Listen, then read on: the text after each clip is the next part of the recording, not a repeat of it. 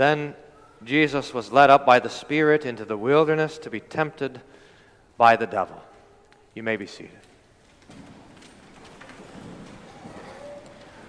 In the name of Jesus, Amen. Dear Saints, the question is often asked, it's often asked to me why in the world did the Lord build that tree in the first place? What is the tree of the knowledge of good and evil doing in the midst of the garden?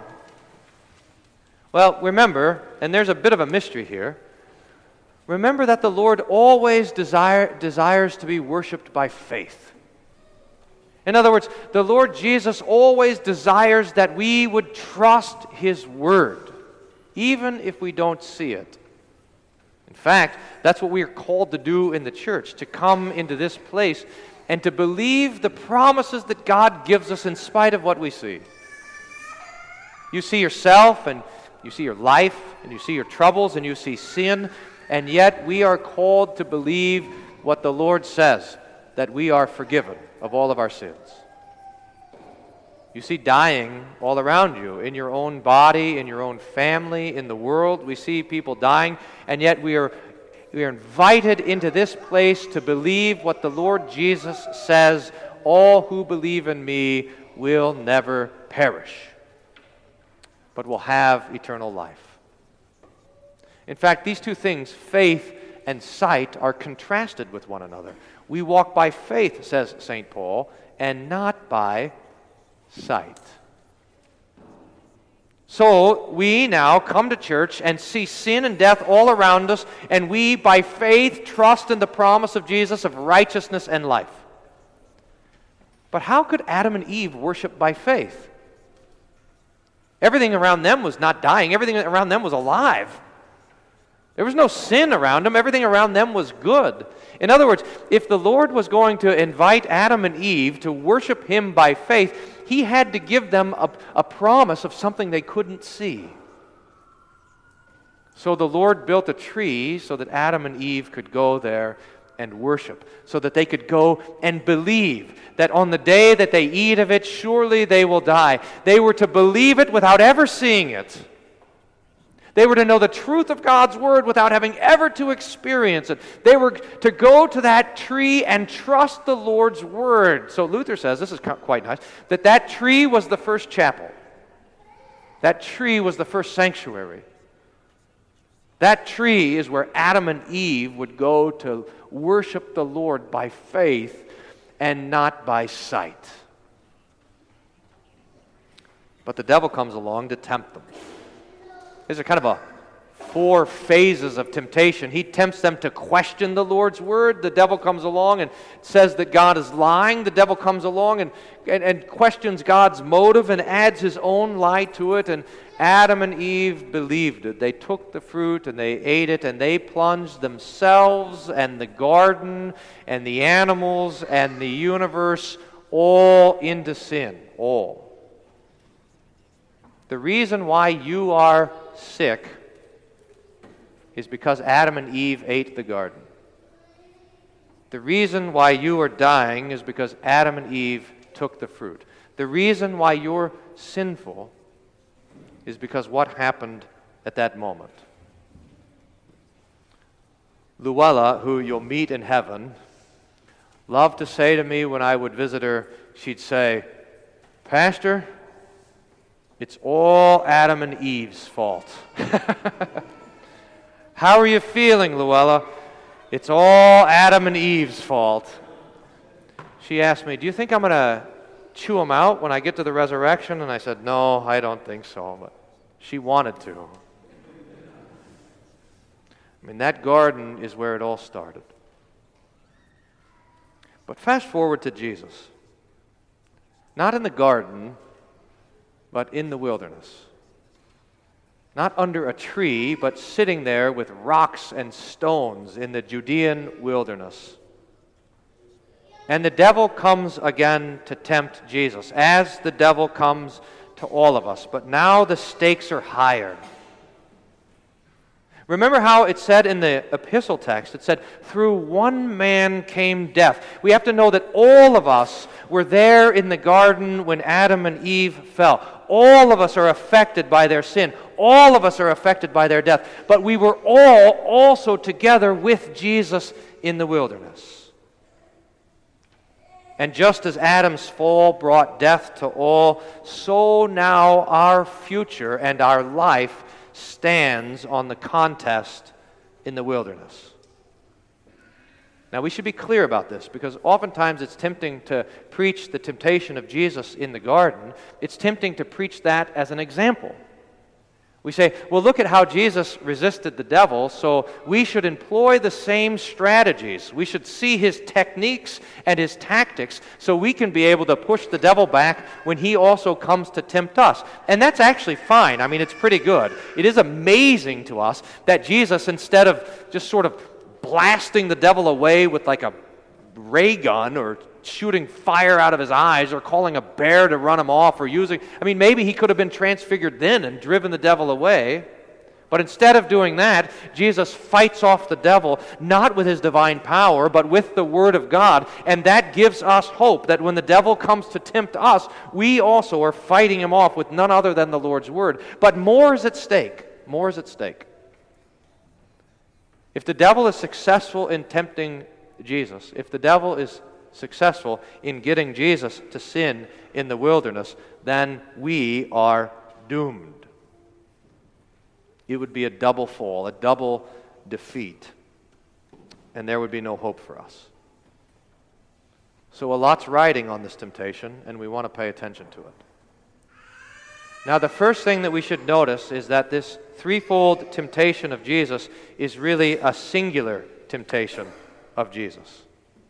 Remember what happened right before the temptation of Jesus is that he was down there in the Jordan River being baptized. And when Jesus came up out of the water, God the Father spoke from heaven and he said, This is my beloved Son, in whom I am well pleased. Now listen to what the devil says when he tempts Jesus. The tempter came and said to him, If you are the Son of God. Again, verse that was in verse 4 and or verse 3 and again in verse 6 if you are the son of god the devil, in other words, comes to tempt Jesus to doubt the promise of God that was spoken in his baptism. God the Father said, This is my beloved Son, and the devil comes along and says, If it's true. Now, I want you to know, dear saints, that this is how the devil is always tempting you. In fact, you can boil every single temptation that comes to you as a temptation to reject the promise that God spoke in your baptism. Every temptation is a temptation to throw off the promise that God gave to you in the blessing of the water and the word, to doubt that you're God's child, to doubt that your sins are forgiven, to doubt that God loves you, to doubt that you're the temple of the Holy Spirit, to doubt that you're destined for the resurrection of the flesh and the life everlasting. He comes to undo the gift of baptism.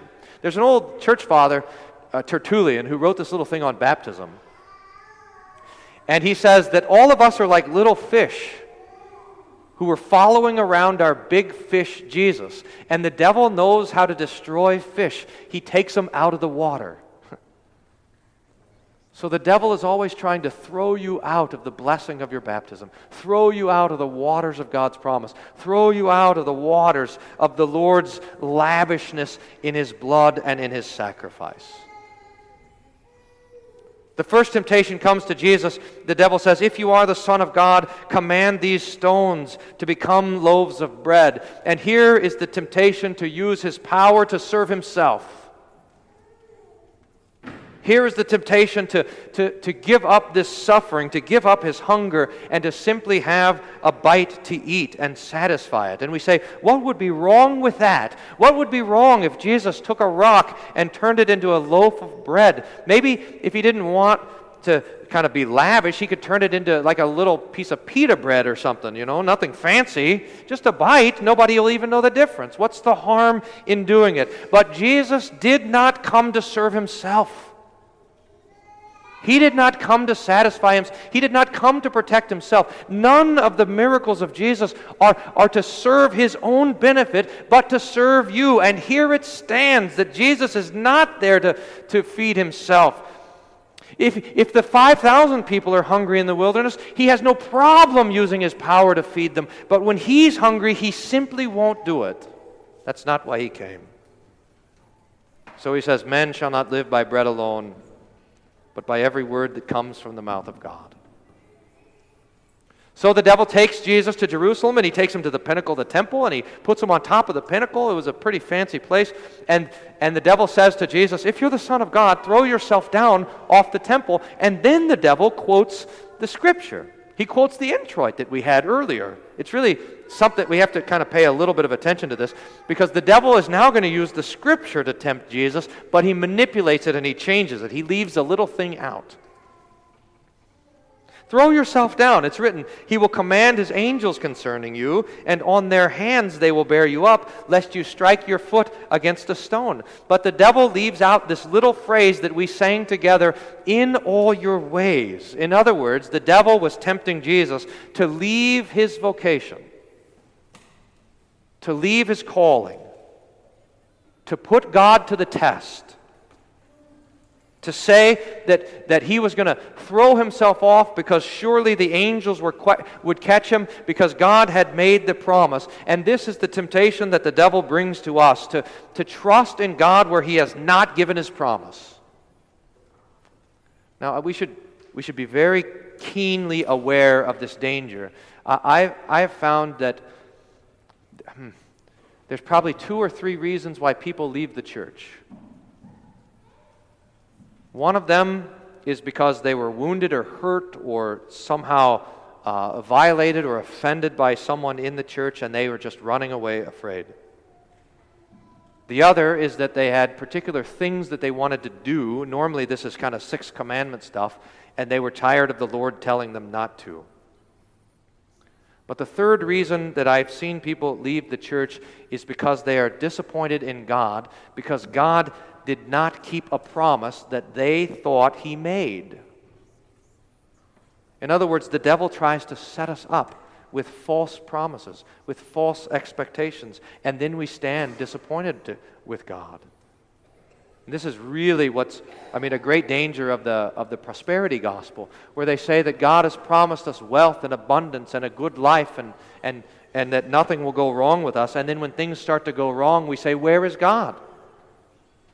Why has he forgotten me? Why has he neglected me? Why are things going so poorly in my, in my life? I was, I was at the chapel with the kids at Concordia University this last week, and I asked them to write their questions for me on a, on a note card. And four or five of the questions all had to do with this theme. Why are things so bad? Why, is, why are there so, so much suffering? Why is there so much suffering in my life?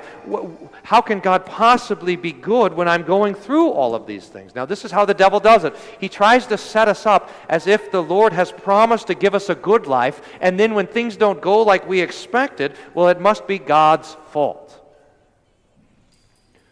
Dear Saints, God cannot be blamed for not keeping a promise that He never gave. God is not at fault for being a liar when He never said that things were going to be great. In fact, Jesus says this In this world you will have tribulation. His promise is not that things are going to go great. His promise is that you're going to be persecuted. His promise is that you're going to be despised. His promise is that you're going to be afflicted. The, the suffering that we have in this life is God keeping His promise, not breaking it. But the devil comes along and he tempts Jesus in the same way. He gives him a false promise. But Jesus answers and he says, Again it is written, You shall not put the Lord your God to the test. So the devil comes to Jesus a third time. He takes them up to some high mountain and he shows them, as if in a vision, all the kingdoms of the world. And he says, All of these I will give to you if you will fall down and worship me. Now, I have to tell you that this is a peculiar temptation, and it's strange to me because it seems so obviously ridiculous. I mean, number one, this all belongs to Jesus already. He is King of kings and Lord of lords, He's the creator of heaven and earth. All of these things belong to Jesus. But this must have been a true temptation. I mean, it must have been a true temptation for Jesus to actually fall down and worship the devil and receive from him all the kingdoms of the world. And I think the temptation is probably here that if Jesus were to fall down and worship the devil there, he could avoid all the trouble of the cross. The devil could say, If you'll fall down and worship me here, then you won't have to stumble under the weight of the cross. If you fall down and worship me here, you won't have to be stripped and abused and beaten and neglected. If you'll just fall down and worship me here, we can avoid all of the suffering, all of the agony, all of the trouble, all of the embarrassment, all of the affliction, all of the darkness, all of the writhing under the wrath of God. All of that we can just skip right here. I'll just step down and you can have it all. All the worlds and all the people in it. But Jesus says, No. I came precisely for this to suffer and die, to win for myself a people holy and righteous. So he says to the devil, You shall worship the Lord your God, and him only shall you serve. And the devil leaves. Dear Saints, that little line in verse 11 should be our great triumph. The devil left. Jesus prevailed. Where Adam and Eve fell Jesus stood. Where Adam and Eve collapsed under the weight of the demonic affliction, Jesus stood up under it. And he stood there not only as our example, but chiefly as our Savior, as our champion, and as our Lord, who defeats the devil. This was the promise that God gave to Adam and Eve in the garden. The seed of the woman will crush the head of the serpent. And he, here in the garden, begins that crushing work which ends on the cross and in the tomb. The devil has been destroyed. Your grave has been destroyed.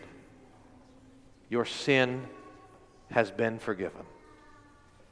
One little word fells the devil. And that word is Jesus, the one who stood, the one who stands, the one who is the victor for you. May God grant us this joy of knowing that where Adam and Eve fell, Jesus stood, and that he gives to us that victory. Amen.